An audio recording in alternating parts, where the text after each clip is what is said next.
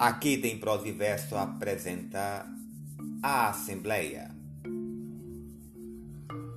Contam que numa carpintaria houve uma vez uma estranha assembleia. Foi uma reunião de ferramentas para ajustar suas diferenças.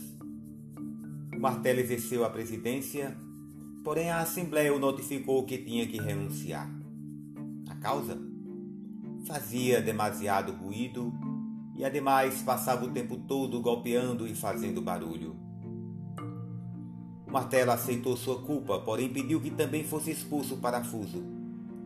Disse que tinha que dar muitas voltas para que servisse para alguma coisa. Diante do ataque, o parafuso aceitou também, porém por sua vez pediu a expulsão da lixa.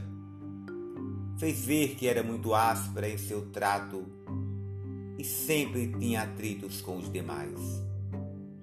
E a lixa ficou de acordo com a condição de que fosse expulso o metro que sempre passava medindo aos demais segundo sua medida, como se fora o único perfeito. Nesse momento, entrou o carpinteiro, pôs o avental e iniciou seu trabalho.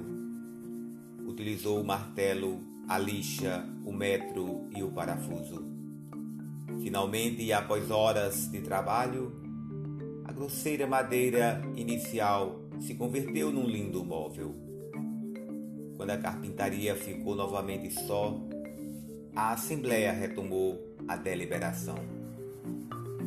Foi então quando tomou a palavra o serrote e disse: Senhores, ficou demonstrado que temos defeitos, porém o carpinteiro trabalha com nossas qualidades.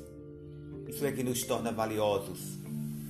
Assim que não pensemos em nossos pontos negativos, e nos concentremos na utilidade dos nossos pontos positivos. A Assembleia então chegou à conclusão que o martelo era forte, o parafuso unia e dava força, a lixa era especial para afinar e limiar asperezas, e observaram que o metro era preciso e exato. Se sentiram então uma equipe capaz de produzir móveis de qualidade sentiram-se orgulhosos de suas forças e trabalhar juntos. Ocorre o mesmo com os seres humanos.